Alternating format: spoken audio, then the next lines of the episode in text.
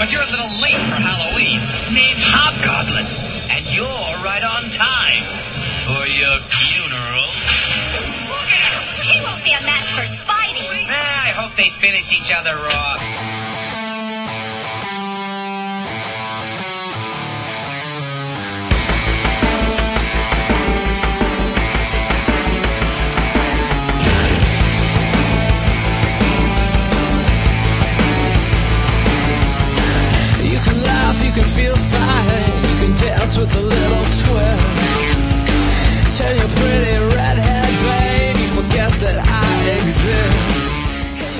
Episode 35 for June 2008. The Spider-Man Crawl Space podcast is sponsored by MailOrderComics.com.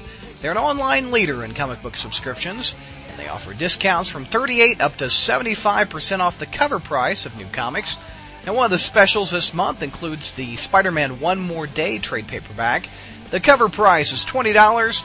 Mail order has it for $9.99. So be sure to check out mailordercomics.com for your comic fix. Welcome back, webheads. I'm honored to have our guest this month. It's none other than Spider-Man legend, writer Roger Stern. If you grew up in the 80s like I did, you know his work quite well, from his legendary Hobgoblin arc, that classic Juggernaut two-parter, and of course his classic The Kid Who Collected Spider-Man. Well, needless to say, he's one of my all-time favorites, and we jump in the conversation with him talking about the first time he got to write the character of Spider-Man. I was doing a little research, and correct me if I'm wrong, but was Spectacular Spider-Man 43 your first uh, tackling of Spider-Man? That was the first one written. Um, Uh-huh. Didn't the issue of Amazing Spider-Man was it 207? I don't remember the numbers anymore. Yeah. Might have come out uh, before that. They came out around the same time. Back in the eight, Right, I 1980, I think. Yeah, I, I, I'd written the uh, the uh, Spectacular first. Mm-hmm. Although with, with the, the strangeness of publishing, who knows what was actually saw print first. and uh, that Spectacular 43 was the first appearance of Ro- uh, Roderick Kingsley, who who came back to uh, be well known for some Spider fans. Talk a bit about how you landed the Spectacular job. Well, I'd been uh, on editorial at, at Marvel. Uh huh. had uh, taken the contract and was going off staff to to write full time, and uh, I had uh, one book lined up with Captain America. hmm I was sort of casting around for another because I really needed two uh, books to fulfill my my quota Right. for my contract, and uh, Denny O'Neil, and again I was still sort of closing down my editorial office at Marvel and, and uh, passing things over to Jim Salicrup, and Denny O'Neil came uh, came in and said, asked me if I'd be interested in writing Spectacular Spider-Man, hmm and I said, let me think about it a few minutes. And he said, okay, fine, but no, no hurry. And uh, I thought about it, and I'm going, you know, writing Spider-Man, big responsibility. Spider-Man, always one of my my favorite uh, characters hmm growing up, and I uh, thought about it a little bit. and going, boy, writing Spider-Man is a lot of responsibility. Yeah. Going, Well, it, it's not amazing Spider-Man; it's spectacular Spider-Man. Mhm. Uh, and even though uh, Marvel was trying to give equal credence to both books, I'm going, people don't pay as much attention to this as they do Amazing. Right. Like, if, if I screw up badly, not as many people will notice. Yeah. And I was looking at things, and I went into Denny's office and says, okay, I'll do it on one condition. And he says, what's that? And I said, that we fix the logo. in, Spe- in Spectacular Spider-Man had, had been uh, put together.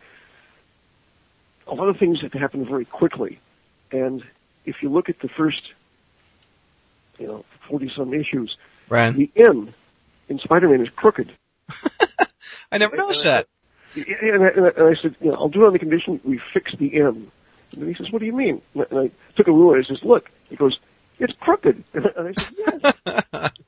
so they, took it, they, they fixed it, and, and from, from then on, uh, the M in Spider-Man wasn't crooked anymore. you know, I also, you know, spectacular. It was Peter Parker, the Spectacular Spider-Man. That's one of the longest titles I've I've ever heard of. I would I would imagine that would on be On and on and on it goes, yeah. exactly. and I guess you, you said it was kind of the the stepchild of the Spider-Man line because he had Marvel Team Up also. Yeah, but, but you know, well, well, team up was always Spider-Man and someone else. Although occasionally it was the Human Torch and someone else. Right. Uh, and, and even less occasionally the Hulk and someone else. Yeah. Uh, yeah, Spi- Team Up, Team Up w- w- was an, sort of an odd duck. it was when Team Up was what I used to refer to as a fake book. A fake book. How come? Because because you know you, Spider-Man. Spider-Man has a reason for being. You know, Right. Uh, the Fantastic Four has a reason for being. Even Marvel Two in One had sort of a reason. That was sort of like the thing's day off. Yeah. he wasn't with the FF. He was off doing something else. right. Yeah. And and team up, I believe, as originally conceived, would be two Marvel characters teaming up. hmm Issue. Uh, and, but of course, it was around this time that, that upper management was discovering, you know, Spider-Man sells really well. It's and so Roy Thomas launching Marvel Team Up, of course, had put Spider-Man and the Human Torch in. Sold phenomenally well. And Spider-Man and someone else. And it became a Spider-Man Team Up book hmm uh, which and it sold well because everyone loves Spider-Man. They, but it sort of, sort of twisted the whole idea. Of Spider-Man is Spider-Man is you know the loner. He, he's out there by himself. and every month he he teams up and has a cool adventure with somebody. No kid. a DC comic, you know. The, Yeah. the, the 60s are, what? You know, Spider-Man doesn't doesn't get along with anyone except once a month he teams up with. He's the revolving team member. a revolving member, you know. Yeah, exactly. Now, one of my favorite issues from your run on Spectacular Spider-Man was number 58 with the Ringer. And, uh, Oh yeah. love that one. Uh, and uh, John Byrne had some great artwork on there. And Mhm. I was reading an uh, interview with you from a few years ago. And was Byrne originally going to be the Spectacular Spider-Man artist? Because we've had a revolving Yeah. door. Book. Absolutely. We, uh, like we used to say, if you, uh, Spectacular was sort of the redheaded stepchild of the Spider-Man books Right. at that point. And uh, getting a regular team, like Marie Severin was supposed to be the regular penciler. Right. But her ta- Marie is so incredibly talented, and she was always being pulled off to do special projects. Mhm. I think the, the St. Francis book was one of them, and you know, special projects. We need Marie for this, but, but she's supposed to be doing. You know, so someone else would fill in I this month, and then someone else would fill in the month after that. And, and that's the point. And and, and John, uh, John and I have been friends for a long time, and, and he was like drawing Spider-Man Yeah. and we'd set things up uh, so that he could uh, would be the penciler on, on Spectacular. But then, with the Fantastic Four, he wound up inking the Fantastic Four as well as penciling it hmm more time. And he said, "Well, let me get ahead on that." And by the time he was ahead on on that, and they changed the deadlines once or twice again during that whole uh, melee, Yeah. I wasn't on Spectacular anymore. So we wound up doing just the one issue together. Yeah. That, talk about the Ringer. I mean, he he's just. Is it fun to write loser characters like that? I mean, I love the Ringer. Well, he was, it was, you know, the Ringer had appeared Uh, either once or twice before in the Defenders. It's this, this sort of crazy, off the wall character, Right. and going, we let's let's have Spider-Man have a little fun for an issue. You know, Yeah. we'll put him up against a guy who's nowhere in his league, and, and would never go up against Spider-Man except that he's being manipulated by another villain. Right. And so it's just like Spider-Man having having a fun fight over the rooftops of Manhattan. And- well, well, well, this guy's going. That's one of my favorite things about your Spider-Man too. You, you include the humor. A lot of Spider-Man artists, or I mean writers, forget the humor of the character. Is it fun to write, or is it hard to write a, a funny Spider-Man? It, it's, it's great fun to write. Well, of course, Yeah. because Spider-Man is so incredibly witty, but I can take a couple of weeks to think of what he's going to say. Yeah. Not necessarily that, that, that you know, Spider-Man is that much funnier than me. He's but he's much faster than wonders of writing.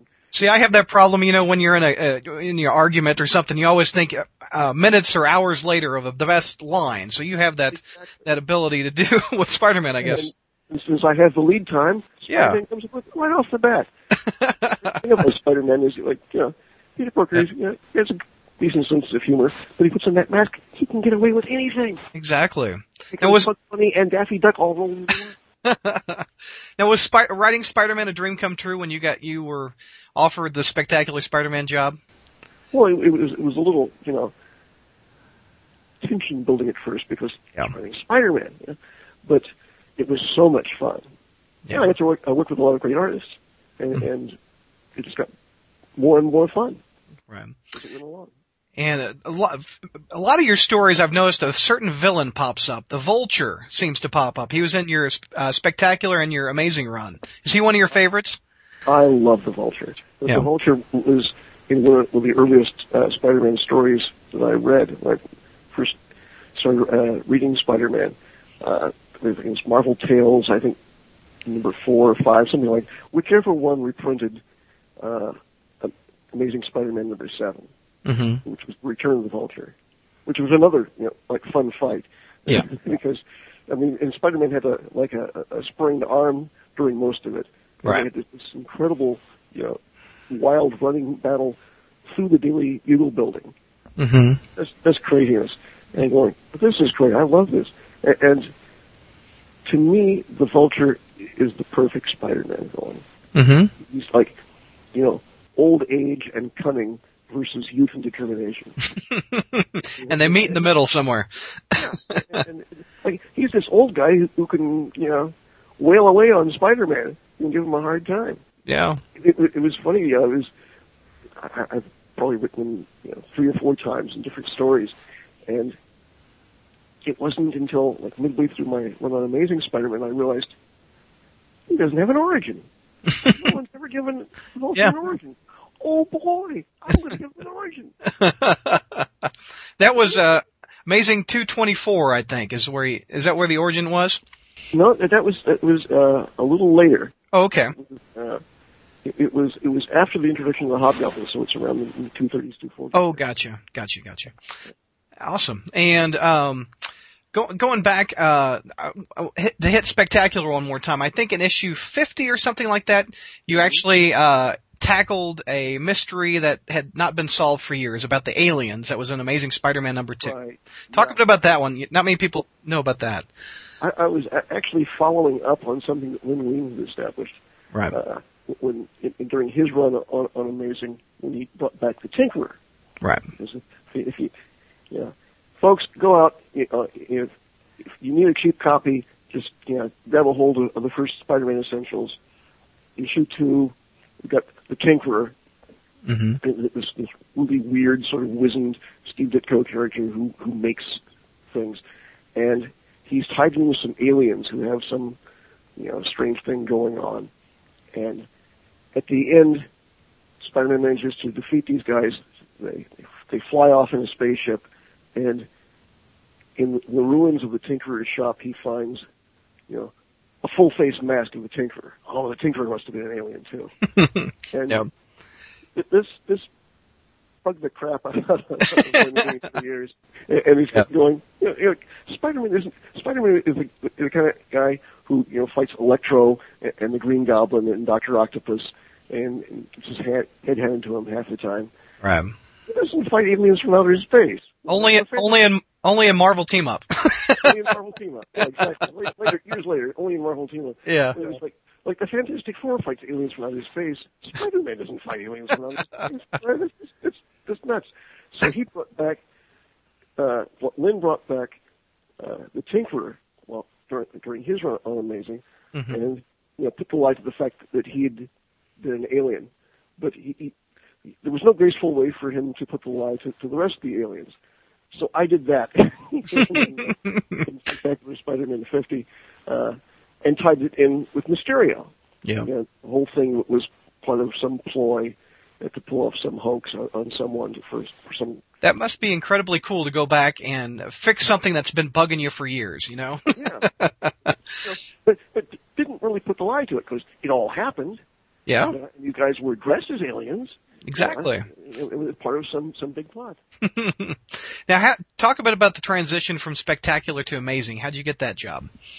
what had happened was that uh, the Spider-Man titles had you know, been divvied up amongst a couple of editors, and they were finally being consolidated when, when Tom DeFalco came on staff. And Tom's going to be the, the editor of, of all then three Spider-Man books, you know, Amazing, Spectacular, and, and Team Up, and a couple of other titles besides.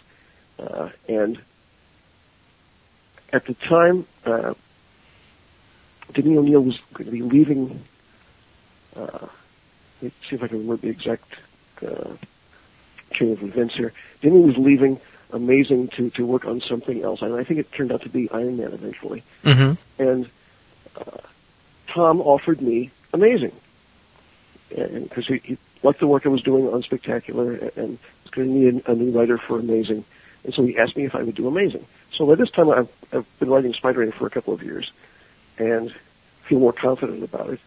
Mm-hmm. And Amazing has a regular artist.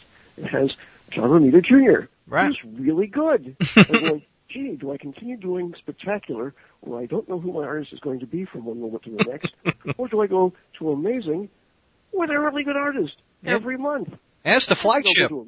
To him. It's the Yes. I'll go. I'll do it. Sold. Yes. yeah.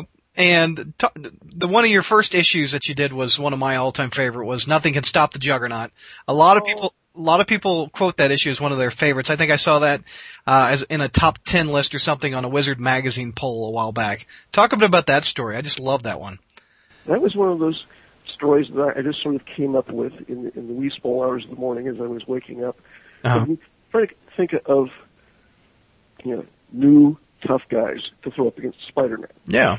At the time, Spider-Man's major sort of classic villains, Doctor Octopus, and and, and various goblins, and, and, and you know, Electro characters like that, had been coming back again and again and again, and they kept being defeated more or less the same way. Right. And, and it was going, well, let's you know, like put them on the side table here until we can come up with something new and different to do with them, and use some other villains because Marvel has all these villains. You know, they're they're out there, that aren't do, necessarily doing anything at one point or another. Let's bring some of them in, see what's going on. Right. You know, let's, let's give Spider-Man. You know, if Spider-Man fights Doctor Octopus, we know how he's going to fight him. Yeah, exactly. That's great. We know how he's going to fight him. Yeah. Spider-Man fights the Juggernaut. Now he's in trouble. Because what's the Juggernaut's power? The Juggernaut's power is that he can't be stopped. hmm Okay, Spider-Man, here's your job. Stop Juggernaut. And you know that actually, uh, I think I remember in Spider-Man and His Amazing Friends, he w- went up against the Juggernaut. I mean, Oh, really? that, that, that, yeah, I think because he, uh, the, um, Juggernaut was going after Firestar and Spider-Man had to hop on him and, and fight him. And I remember, uh, when I was a kid of the 80s, I remember like, oh, I just read this issue and now he's on television fighting the Juggernaut. So I was, I, I did not know that. you did not know? well, I wish those those those TV shows would be released on DVD so they could share it with a whole new audience. But and will eventually. You know. one of one of my favorite things about that story is you know Spider-Man's determination of never giving up, and that I guess that was that the central theme of that that storyline when you wrote it. Yeah, it was one of these things where he, he's he's drawn into the battle because Madame Web, who's someone he knows, uh, is you know, in danger because of the Juggernaut, and, and so he's trying to protect her, and he can't, and she's injured. He gets her to the hospital, but I'm going to stop this guy. One way or another, I'm going to stop this guy. Yep. And he, he finally did. Yep. Put his mind to it uh, with the responsibility of it. Uh, and, and you talked a bit about John Romita Jr. I mean, when I, as I said earlier, I'm a kid of the 80s and, and the, Romita Jr. was the first artwork that I associated with a name. And even at, even at young in his career, you could tell there was something special going on with him. Oh, Jr. was was, was so always good. I Yeah. mean, he, he was he was you know had a lot of rough edges at the beginning, but he'd already been working on Spider-Man for about a year or so when uh, I got to work with him, and Mhm. it was so much fun seeing the pages every month because every month it was better. Yeah. He got better every single month, and he's continued to get better. I mean, he's just He's amazing. he, he's so damn good. I, I interviewed him a few uh, months ago on this podcast, and uh, he was actually driving around uh, with the pizza box on his lap. His buddy was driving him as I interviewed him. but you, he he talked about in his interview how he had to get out of the shadow of his dad's big big image, you know, and and I think that made him work even harder. I mean, what, what were your thoughts? Uh, I did. I mean, I don't know what the question is, but I mean, what do you think of him having to work even harder to get out of the shadow of his dad? He did because it was it was one of those things where you know there's always been a lot of nepotism in comics. Yeah. Various people, you know, bringing in relatives and, and such, and and in most cases it's worked out pretty well because they brought in relatives that were talented, and so they did well. And, and I mean, you had you know, John and Marie Severin, you had John and Sal Buscema, uh, you know, Larry Lieber is Stan's uh, kid brother, Yep. wrote a bunch of good stories. He's a, he's a good artist.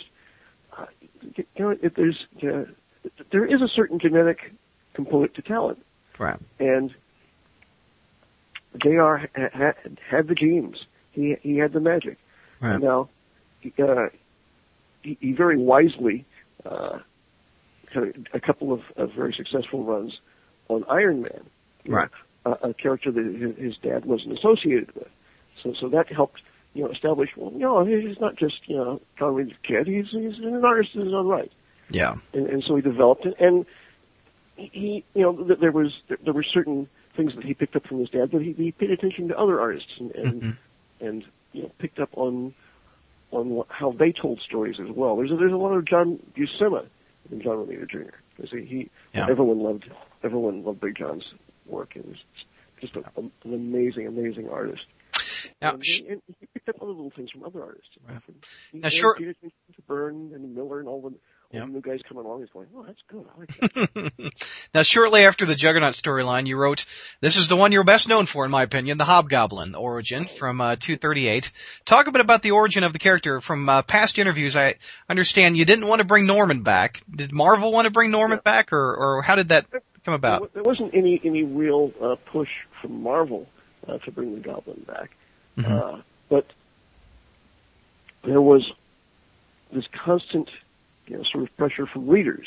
You know, letters coming in all the time. I'll oh, bring back the Green Goblin. Bring back the Green Goblin. I'm going, the Green Goblin's dead. You know, he he died after he killed Gwen Stacy. Yeah. And, and, and going, oh, you know, Harry's. You know, and I said, yeah, Harry isn't really the Goblin. Harry had a psychotic episode and thought he was the Green Goblin. you know, Yeah. he, he's lucky he didn't get a, a terminal groin pull from flying around the city straddling a jet engine. You, know. You thought riding a horse hurt? Try that Goblin glider. Oh my God! And he wasn't super strong the way you know Norman was, Yeah. at least not then. And you know his, you know his psychiatrist Bart Hamilton. There's a real fake goblin. You know? and some they I'm not going to bring in another fake goblin. Yeah. Do, do a, and but there was like, you know, bring in oh the Green Goblin is Spider-Man's greatest villain. This is no the Vulture is Spider-Man's greatest villain. oh, the Green Goblin. And, and and at the same time, I wanted to develop some some new characters, and the Hobgoblin was sort of, you know, my way of having my cake and eating it too. Yeah. Okay, you, you want a goblin? Okay, I'll come up with a new character who uses some of the goblin's shtick, but is his own villain. And that's what the Hobgoblin is. That's awesome. And steal the, the Green Goblin stuff yeah. and the formula and figure out a safe way to use it so it can be strong, but not crazy. You know, Exactly, yeah. a goblin who's not crazy, a goblin who knows exactly what he is doing, and in that case, in that way, is a little even scarier. Mhm. Green Yep. And did John Romita Jr. come up with the design of the Hobgoblin? And Yeah. John, uh, John came up with the designs. You know, I'd made some suggestions, but John you know, basically took them and, and did his own little thing, and it was great. Right. And uh, another overlooked aspect of that amazing number 238 is a certain redhead came back. Mary Jane's been Mary Jane had been gone for a little while. Mary Jane had been gone for a little while. Uh, when when Marv Wolfman had, had been writing the book, Mm-hmm. he, uh, he had you know Mary Jane and Peter getting a little closer together, a little closer, and, and you know, Pete you know proposed to her. Right. Mary Jane goes, "Whoa!" and left town, and hadn't been in the book for a couple of years. Yeah. And I always liked Mary Jane, wanted to bring her in. Didn't want her to be engaged to Pete, but I figured I'm going to bring Mary Jane in, and she's going to be the old girlfriend. Right. You know, they maybe had something there for a while, uh, but that's in the past now. But they're still friends. And in fact, I was going to be doing. I wanted to do a whole bunch of, of stories where, you know, Mary Mary Jane is trying to, you know, set Pete up with other girls. Mm-hmm. You know, you know, you know, I no, just the guy for you. You know. And you, I can't remember her name, but I remember her appearance in the doorway. He, he was getting, he was making out with this blonde gal that was trying to make Lance jealous. What was her name? Amy Powell. Yeah, that's it. Powell was was the sort of girlfriend, romantic interest Yeah. of Lance Bannon, who was Yeah. Pete's biggest competition as a photographer at the, at the Bugle. Yeah. And Amy was trying to play, play Pete off to, to make Lance jealous, and, and Lance had, and Pete had found out about this, and says, "Okay, we're going to get this whole thing together." And Amy sort of putting the moves on, on Pete at his apartment, and he's going, Yeah. "Wait, there's something here," and you know, key in the door, and it's Mary Jane. Yeah. Amy wants to know, why did she have a key to your apartment? No doubt. Mary Well, Jane makes. Mary Jane makes great open the door appearances. Absolutely. Yeah. Speaking of going one more item on that number 238, what's up with those dang tattoos in the book? The tattoos? That The tattoos. I, I, I'm told that it's worth more if the tattoos are still in there. It is. It was, it was part of some crazy promotion Yeah. uh, that Marvel had. It was the, the Spider-Man and the Fantastic Four from that month have a little insert with the tattoos in them. Yeah. I, that was one of the first items, uh, uh, one of those, you know, they often put like, uh, trading cards or something in comic books and I was like, what in the world is this thing in this book? yeah, I no idea. You know, it came in there, and it was one of those things. In fact, I'm almost afraid that I started this because you know, at, at conventions I'd be signing the thing, and I open it up, and it says, "Oh, look, it's Ultra Mints. It still has the tattoos." oh, really? Is that more, worth, worth more? I go, no. That- That's funny. I, I just always, that was a successful ad because we're talking about 20 years later. that, co- tattoos? yeah, that, that company probably went under, but they, we're still talking about the ad 20 years later. Well, uh, during the, uh, the Hobgoblin storyline, you threw out a lot of he- red herrings as far as the identity. I, uh, at one point, I, I even thought Jameson was the, or Flash Thompson were the, uh, It, it's funny. A, a lot of people, you, can, you you you learn about a lot about readers by who they think the mystery villain is. yeah. You know, says, all right, see, what character in the strip do you hate the most? oh, I bet it's this guy. You know, he, I hate him. He, he must be the villain. You know, Yeah. Wait, a minute. it's, the same sort of people who want, want to see Aunt May dead. Oh, I hate Aunt May. Like, this is, this is, for all intents and purposes, this is Pete's mom. This is Yeah. who raised him. Geez, what's, what's your family like? I don't want to know. Know, hey. Now, did did when you first started the storyline, did you have Roderick Kin- Kinsley as the uh, the villain in, in mind, or did did it I- I- evolve? uh, it, it, it, it evolved very quickly Mhm. with the first story. You know, I, I plotted the story, uh, not with with uh, you know a, a, an identity in, in mind for him, but it, as you know, Jr. drew it, and as I was scripting it, Mhm. you know, and, and was developing his speech pattern, I'm going, I suddenly realized, hey, this is Roderick Kingsley. That's great. I'll just use him. I- I, I created the, the other identity. No one can tell me that it, it, it's not a previously established uh, Spider-Man character because that was that was the one thing I was going. I, I would tell people he's been in Spider-Man before. Yeah. Yeah, Exactly. And, and, this drives them crazy because they were guessing everyone, and, and no one thought of this guy over here. Oh, you know, he's been in three What stories. what's the weirdest theory you've ever heard? Weirdest, uh, Yeah. I, I think mine was probably Willie Lumpkin. Willie Lumpkin. But Willie Lumpkin, he's, Willie Lumpkin's never been in Spider-Man. He's a Fantastic Four character. He- You know, people, people, it's Artie Simek. You know, it's, it's, he's a letterer. He's just, his name has been in the book before. He's a letterer. He's a, Yeah. a real person. This guy. That's classic. There were there were a lot of people who, who thought it was Jameson, Yeah. and uh, well, it was up. It was obvious from the first story that there were two people it couldn't be. Right. It wasn't Peter, Right. and it wasn't Joe Robertson because Joe Joe was with Pete when the uh, uh, Green Goblin's you know s- sort of secret lair was being Right. uh, raided by the, the guy who became the, the, uh, the Hobgoblin. Yeah. And it's, so it wasn't those two guys. Right. And, and as as things went on, we saw enough to, to realize that whoever Hobgoblin was, he was Caucasian. Yeah. Okay, so that that it to just the white guys in the strip. What's it like? I mean, what's it like to have of uh, you created one of the best known Spider-Man villains? Uh, you know, you've got uh, the Hobgoblin is up there with one of the best well-known Spider-Man villains. What's that like to add to Lee and Ditko's Rogues Gallery? no, it's it's it's it's a good feeling. Yeah. because I, I you know, like I said, Spider-Man meant a lot to me through through school and, and into college. Yeah. and you know the, the idea that something I came up with has become sort of part of the mythos. That's nice. It's it's it's Yeah. giving something back.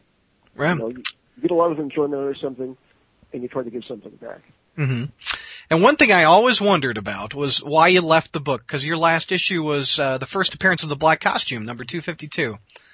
Yeah. I thought yeah, I thought that would be a, a I thought that would keep you around. I mean, that, that was a great storyline afterwards that uh, Well, I- happened. No, I just, you know, it was one of those things where we were, there's an editorial shift, Mhm. Danny Fingeroth was the new editor on, uh, on Spider-Man, and I like Danny. Danny's a great guy, very inventive, still like him, good friends, but the same chem- chemistry wasn't there that we'd had with, with Tom DeFalco hmm as, as the editor. You know, and it was, it was one of these things where, you know, I, I'd write a story and, and Danny would go, well, well, this is really great, but, but, you know, Yeah. why, why did, was Spider-Man care about this character? And I'm saying, because Aunt May raised him. You know, like, why do I have to explain to the editor why Aunt May is important to the script?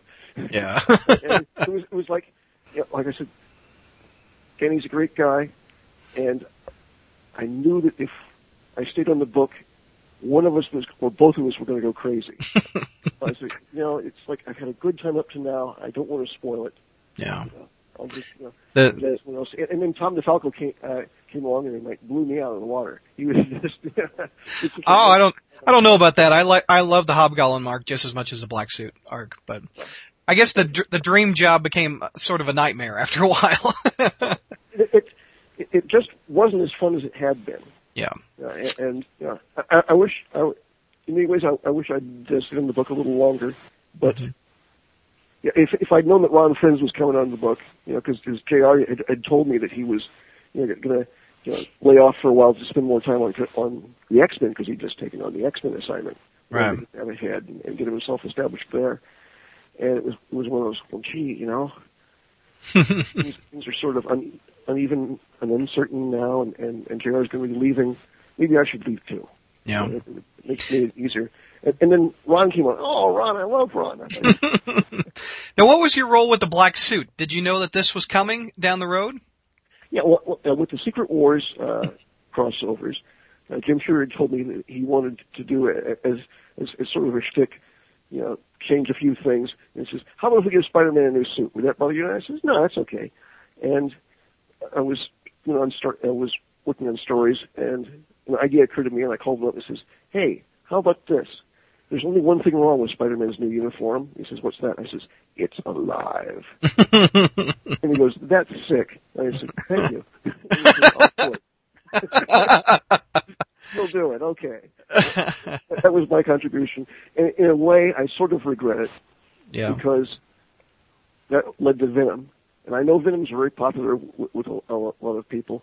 Right. I always thought he looked stupid. With the teeth and the tongue. Yeah, I mean, well, any character who has that many teeth, I'm sorry, he can't close his mouth. He's He's like, got this big honking. He's got this big honking tongue as big as his head. Okay, that means he has to walk like this all the time. he's like a, he's like a Spider-Man T-Rex. Plus, I mean, he's going to like, like, makes makes Gene Simmons look underendowed. Come on, guys. and, and, I mean, so he's going to be biting that tongue a lot, you know. I, ow, I hurt my tongue. I can't take a character like that seriously. I'm sorry, you know. yeah. For those of you who, who really like Venom, you know, I'm glad he was in the movie for you and all that stuff. He, he really He, me w- he was barely in the movie. Brilliant movie. I still haven't seen the third movie. So Oh, you haven't? I I thought haven't for sure the you did. yet. No, Ah. I haven't seen it yet. Have you seen the other two? Saw the first two, yeah. Yeah. Mhm. I, I'm. ho- I, I guess you're hoping for Vulture in number four, or or Lizard. I think Lizard and Vulture would make a good movie. But uh, going back to Ron, for Patrick Stewart, probably. yeah, or Ben Kingsley. What do you think of Ben Ben- Kingsley? Ben Kingsley would make a great vulture. I think that'd be perfect casting. Yeah. Uh, going back to Ron Frenz a bit, you wrote, or and uh, he drew a the one of the most talked about. You've got three. You've got Juggernaut, Hobgoblin, and the Kid Who Collected Spider-Man. Those are those are three of my favorites. Talk a bit about that. You said that that one um, in a past interview I read that it, it uh, you knew it wasn't going to be a full story, but you didn't know where it would fit. Yeah, it was it was it was a short story sort Right. of thing. It was one of those stories I woke up with. Mm-hmm. You know, I, I woke up with the story, and I'm going, well, this you know, it was so fully formed in my head. I'm going, this must be a previous story. Mhm. You know, this this is you know, not to put myself in the same category w- with uh, Paul McCartney, but from all I've read, he woke up with the, the tune yesterday in his head, Huh. and, and the, the tune was so solid and everything. Like he sat down at the keyboard, da da da da da da da da, the whole thing, and, and it was so fully formed and of a piece in his mind when he woke up that he figured he must be remembering some other piece Yeah. and when and and drove everyone he knew crazy for about a month, going around. Saying, Listen, have you ever heard this before? Da da da da da da da da da. And they're going, no, it's a great tune. What what is it? And it says, that's what I'm trying to find out. he, he, he was he was worried that you know his, his mind was recalling a tune he'd heard somewhere, and he wanted to make sure that no, it, it was it was actually his tune. Mhm. So I, I had this story with the spider and, and the kid, and I was convinced it must have been an old Silver Age, you know, uh, Superman story, you know, Mhm. from, from when I was just, you know, a, a young boy, and I was remembering that and, and substituting Spider-Man into it in my waking mind. And luckily at Marvel, we had two or three people who worked on Spy- uh, on Superman at one time or another. I went to them and I says, "Has there ever been a Superman story like this?" Yeah, da da da da. And they're going, "No, that's a great story. Thank you." you, has there ever been a Superman story like this? Because I knew all the Spider-Man stories. I, Yeah. there weren't that many at that point. And I'm like, so, I, so finally, after a couple of weeks, I was convinced that part of my brain had actually come up with the story. Yeah. So, okay, so I went in and told it to Tom DeFalco, and he says, "Oh, that's great." And he says, "It's not a whole issue. Maybe it's like an eight-page backup in an annual or something." Mhm. And he said, "Well, okay, just hang on to it, and we'll figure out some place to put it." And then Assistant Editors Month came along, and he said, "Okay, we got to use this here." I says, "Okay, fine." So I wrote it up. It came to you know 11 pages. Okay, that's half an issue, and so I'd already written this uh, story with that was bringing in Thunderball, and they're saying, "I can finish that in half an issue." So I'll do the next you know, issue was going to be Assistant Editors Month. I'll do the first half of, of the book, finishing up the Thunderball story, and then we'll do this other story. Mhm. And that's to be. That's so. Uh, are you are you happy about that? It's been uh, remembered so fondly? Yeah, yeah. I, I, and I, I, I read it from time to time, and it holds up pretty well. I There's think so, only too. One reference in it that really dates it, and Hmm. this kid has gotten some kinescopes uh, for, uh, of you know, news footage of Spider-Man, and, and you know, at the time I wrote it, videotape was coming in Yeah. the newsrooms, but they were still using a lot of film. hmm That's, that's really the only, you know, if it was a, if it was a disc or something with the, uh, Yeah. I got this magnetic uh, cube that uh, they, they from this thing. Yeah. The, I, the kinescope reference is the only thing that really dates it. Actually. It's a universal story. I, I think it just relates. It, it- we'll be talking about that another uh, 20, 30 years, I think, down the road. Uh, bef- you left before you could reveal who you wanted to be the Hobgoblin, uh, but you had a chance to make up for it with Ho- Spider-Man Hobgoblin Lives. Talk a bit about, you know, uh, when you left, was that kind of sad that you didn't get to wrap up uh, who the Hobgoblin was before you left?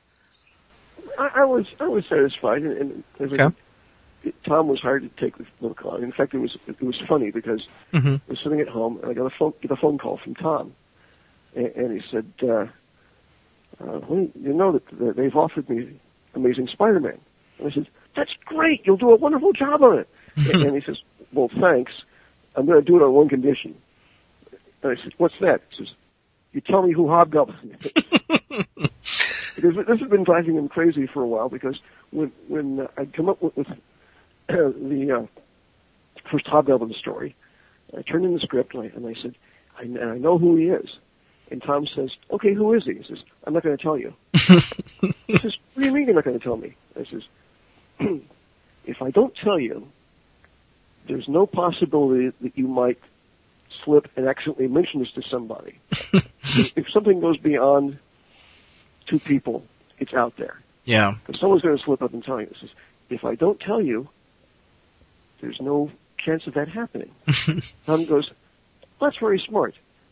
But just tell me before we get you'll, you'll know by that point because everything will be fine. It's fine. That's, that's Yeah. fine. I'm satisfied with that. Yeah. So I didn't tell anybody. Yeah. You know, Tom didn't know. JR didn't know. I didn't tell my wife. Wow. uh, Byrne called me up one day and says, "I really like this Hobgoblin character." He came up to me and said, "Oh, thank you." And he says, "Who is he?" He says, "I'm not going to tell you." Says, what do you mean you're not going to tell me? He says, "I'm not going to tell you." Man. and he said, "I told you that Guardian was going to die in, in Alpha Flight." And he says, "I didn't ask you to. you volunteered that. Um, no one's. I'm not going to tell anyone." And every once in a while, he called me up. Is it this guy? No. no. That must be. Uh, you you can keep a secret, man. I tell you what. I, I, I've I've been keeping secret. I, I've I've I've kept secrets that people didn't know were there. You you have the nuclear launch codes, don't you? It's one of those things where, where it's, I know where Jimmy Hoffa is. yeah, there you go. Third base, b- behind third base, or what? The outfield is somewhere. I forget what. it's, it's supposed to be in, in, the Meadowlands, isn't it? Someplace. yeah, I don't I don't know.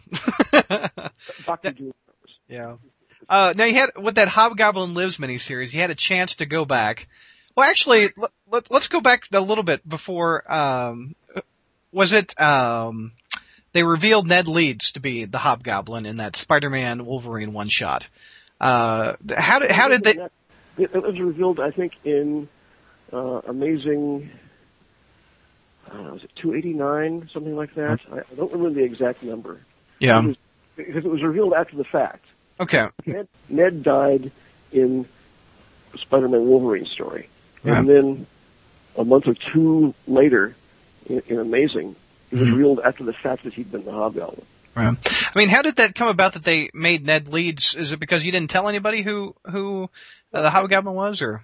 As you may recall, as, I, as we just revealed, Falco's condition for taking Amazing Spider-Man was that I tell him who the Hobgoblin was. Yeah. So I did, and I played fair. I, I said it, it's it's Roderick Kingsley. Okay.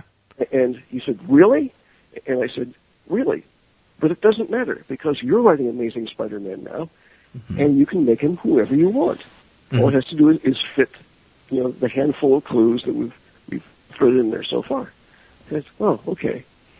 And so, so he went off, and, and he and Tom, uh, he and Ron Frenz did some some great uh, Hobgoblin stories. I thought, Mm-hmm. and I've heard two or three different things. Okay. One of the things was they were setting up Ned Leeds, but that was a fake. It was going to be someone else. They were, you know, setting everyone up so that they would think it was Ned Leeds, and then it's really this guy. Right. and then before they could even get to the the really seeding the things so that everyone think it was thinking it was Ned Leeds, Ned Leeds was killed in this other one shot special. Right. And then Tom and, and Ron were off of Amazing, and there was all this pressure. You got to reveal who the Hobgoblin is. So you know, Peter David, you know, you know, making a silk purse out of his owls here, you know, did everything he could, and did this this uh, story in Amazing, revealed after the fact. Uh, pretty ingenious, really. Mhm. But it was one of those things. I read it and I'm going, ah, here's the hole. There's a hole right here. You know, I can take advantage of that. You know? Yeah. So every once in a while, someone would, would approach me about doing a Spider-Man story, and I said, "Well, listen, Ned Leeds wasn't the Hobgoblin. Uh, Mhm. If you want, I'll do a story where I show you who the Hobgoblin really was. No, we don't re- want to revisit that. Okay. Next time we come along, you want, how about? No, we don't need that. Okay. and, and finally, one day, Glenn Greenberg and Tom Brevoort called me up and said, "You want to do the Hobgoblin story, or you can do it the way you want it, Joe." And I said, "Okay, okay, that'd be cool." And there's just, there's just one condition. What's that? You tell us who he is. okay, I've heard it before. Yeah, I will. You know, I'll get the things set up and I'll tell you who he is. Yeah. Because because you know, after all these years, we needed to set up a lot of major red herrings again. Mm-hmm. And if you if you look at the various Spider-Man titles uh, for a few months before Hobgoblin Lives came out, you'll notice the characters who haven't been seen in a while start turning up.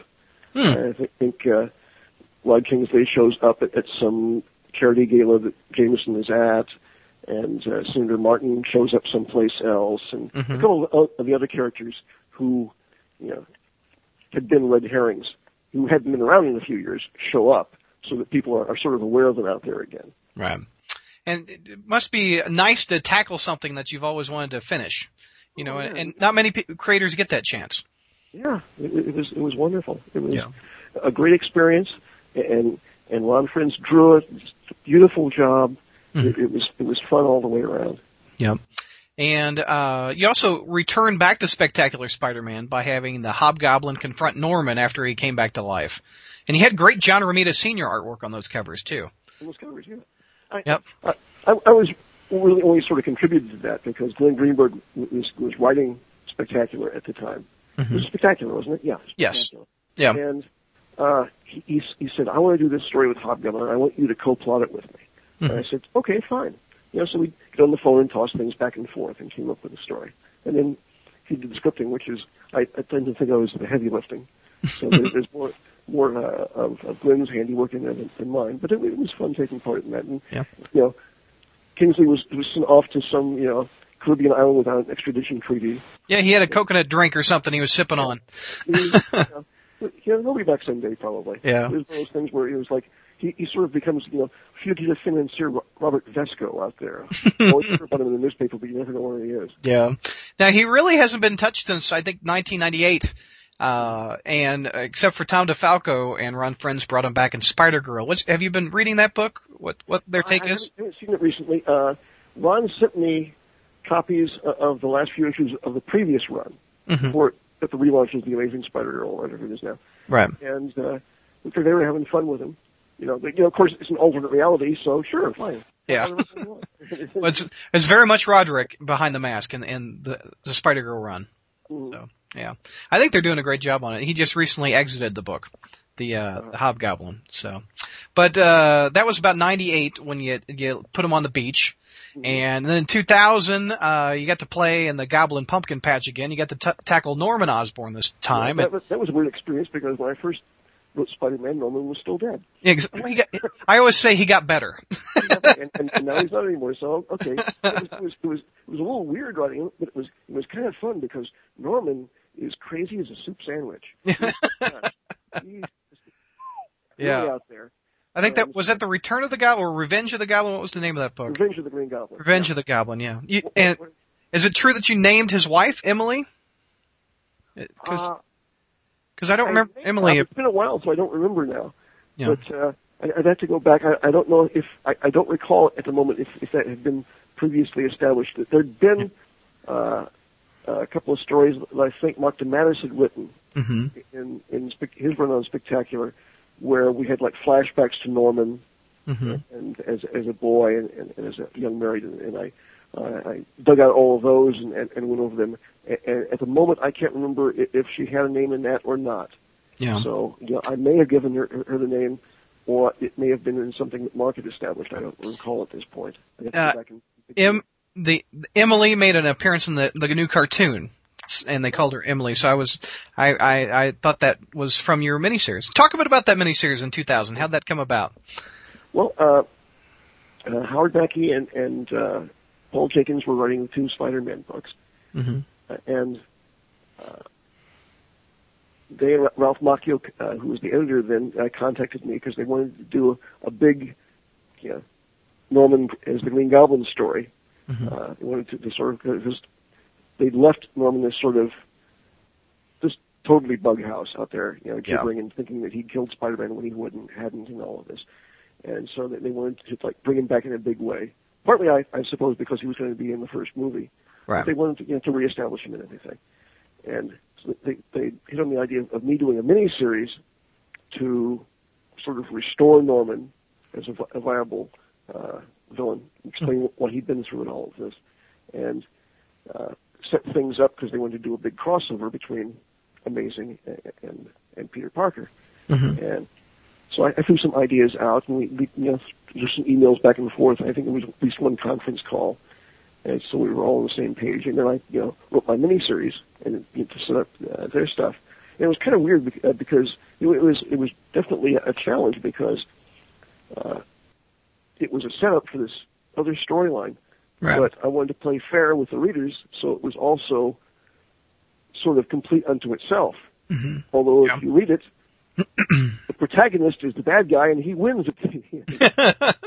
yep, I remember that. Oh. Yeah. You you cheated. the good guy's supposed to win. uh, the bad guy always cheats. yeah, exactly. Talk a bit about um What's your thoughts on Norman returning? I mean, that that's been a big controversial issue with Spider-Man fans. You know, it's it's not something that I would have done, Mm-hmm. but even, even saying that, the way they did it Mm-hmm. made a weird, weird sort of twisted sense for Norman that he was behind all of this. Because I say, Norman's crazy, Right. uh, but he's also so incredibly devious that I can see him coming up with this weird, elaborate Byzantine scheme to to you know screw with Spider-Man. Yeah. And and uh, uh, the Goblin is more of a sixty. The Green Goblin is more of a '60s and '70s villain, and I grew up in the '80s. And the Hobgoblin is my Goblin, and I I, I just think it t- uh, by re- making Norman come back, it kind of puts the Hobgoblin in like a secondary role. I mean, why mess with the the successor when you got the original? I guess. Is, it, is that a, is that a problem? I guess. I mean, Well, we haven't se- we haven't seen uh, Roderick for a while, so Yeah. maybe he has. But then he's sat- out there satisfied on, on his island. hmm But maybe he won't be forever. yeah, You know, I, I, I keep getting you know emails and fan mail and from various people and things on message boards saying, "Oh, uh, now that you're back on Spider-Man, you, you should you know do this big thing because you know before you know." Norman wasn't really in costume, so you could really have you know the two goblins going at each other and going, "Well, that's very nice." Except I'm not back on Spider-Man. I'm I'm writing a Spider-Man story, yeah. But Yeah. There's a whole brain trust of guys working on Spider-Man. right. So you know, if if if they like the story that, that I'm writing, uh, it's successful, and, and people want to see more of it, maybe we'll do something with that. But you know, maybe someone else has plans for it. I don't know. Okay. Well, I, I would love to see him put down the coconut drink and, and give Spider-Man some trouble again. now, a few a few months ago, we uh, I interviewed uh, Amazing Spider-Man editor Steve Wacker, and, and he was kind of talking about how you how you do have a new Spider-Man story coming up. What can you tell us? What what? Uh, I know you can't spoil it, but is there any hints or anything you can tell us what's coming up? It's been plotted. Uh, it, it's been passed along to the artist, who I'm still keeping a secret for the time being. Although I will say that he's drawn Spider-Man before, Mm-hmm. and uh, it involves a villain that I'd planned to have Spider-Man fight, Mm-hmm. but never got around to. Okay. And I know I can't get any secrets out of you because you won't tell anybody who the Hobgoblin is. now, 16 years or so. Yeah. Um, can could you answer if it's in the past or the present? The story. Well, it's definitely it's definitely a present day story. Yes, Okay. Okay. And will it appear in Amazing? uh, that's the plan. Okay. Awesome. As, as soon as it, you know it's drawn and, Okay. and uh, closer to being done, you know, I figured Steve will schedule it someplace where it's most advantageous to them. And um, a guesstimate of when we could see this story, when we could read it. Uh, I don't know, but I know they have a lot of stuff in the works. Yeah. So you know, probably not before the end of the year. You know, maybe next year sometime. Okay. And uh, guesstimate of how how many issues it'll run? It's just one issue. Just one story. issue. Okay. Well, I want you back on the title for for a long time. I mean, uh, what can we do to make this happen? buy buy a lot of the copies of the one issue. Buy a lot of copies of the one issue. Maybe you know if if the, that uh, Spider-Man Visionaries of, Mm-hmm. of my work you know you know sells out. I don't know. Uh, the, you know, you know, pleasant, polite fan letters are always appreciated. And The uh, write them down. Don't email them. I hear. I don't know. email. I mean, I, I, that was after I'd, I'd written uh, the, the Revenge of the Green Goblin Mhm. uh, story. Uh, I was finishing up at. Uh, there were like three miniseries I was writing simultaneously at one point, and for a, for a three month window, I was writing all three of them. And so I finished. Uh, I'd finished uh, the Avenger, Avengers of Infinity miniseries, and, and Right. wrapped uh, the Revenge of the Green Goblin, and I still had a couple of issues of Marvel's Lost Generation to, to finish. And uh, Ralph Macchio, who was then the Spider-Man editor, uh, was really wanted me to, to do some more uh, Spider-Man miniseries or something. We, and we talked about the possibility of doing a Vulture story and and, and some other things. and uh, I said, okay, I'm, so I'm going to finish up this other series I'm working on. And then I'm going to take a month off because I'm, I'm uh, really beat, and then we'll talk some more. Right. And in the month that in, in that intervening month, the Cosmic as uh, shifted editorially again, and, and Ralph was no longer the Spider-Man editor. And uh, the new fellow who came in, uh, Axel Alonso, uh, was really interested in me doing some Spider-Man stuff. Mhm. But then things happened, and I'd send emails, and got no reply, you know, no reply to phone messages. So after a while, again, I didn't need a wall to fall on me. And uh, I figured, well, I guess they don't want me doing anything. Yeah. You know, Well- that. That must be frustrating. You know, you, you have such a, a, a great history with the character, but, and you want to come back to it, but it's just a timing issue, I guess. Yeah, you know, it, it, you know, other people have other ideas, and, and Mhm. there are certainly other business uh, considerations with all Yeah. the movies and, and, and such. Yeah. Uh, but yeah, it, it would be nice just to say, uh, no, we're not interested. You know, get, getting no answer is the biggest frustration. Oh yeah, no no reply. Well, it, it uh, I, I will encourage everybody to buy this one issue coming up by the end of the year. And we'll wrap up the first hour right about there. We still have another hour with Roger. You know, he's really great, isn't he? I just enjoyed this interview a lot. We'll answer all of your message board questions on the next show.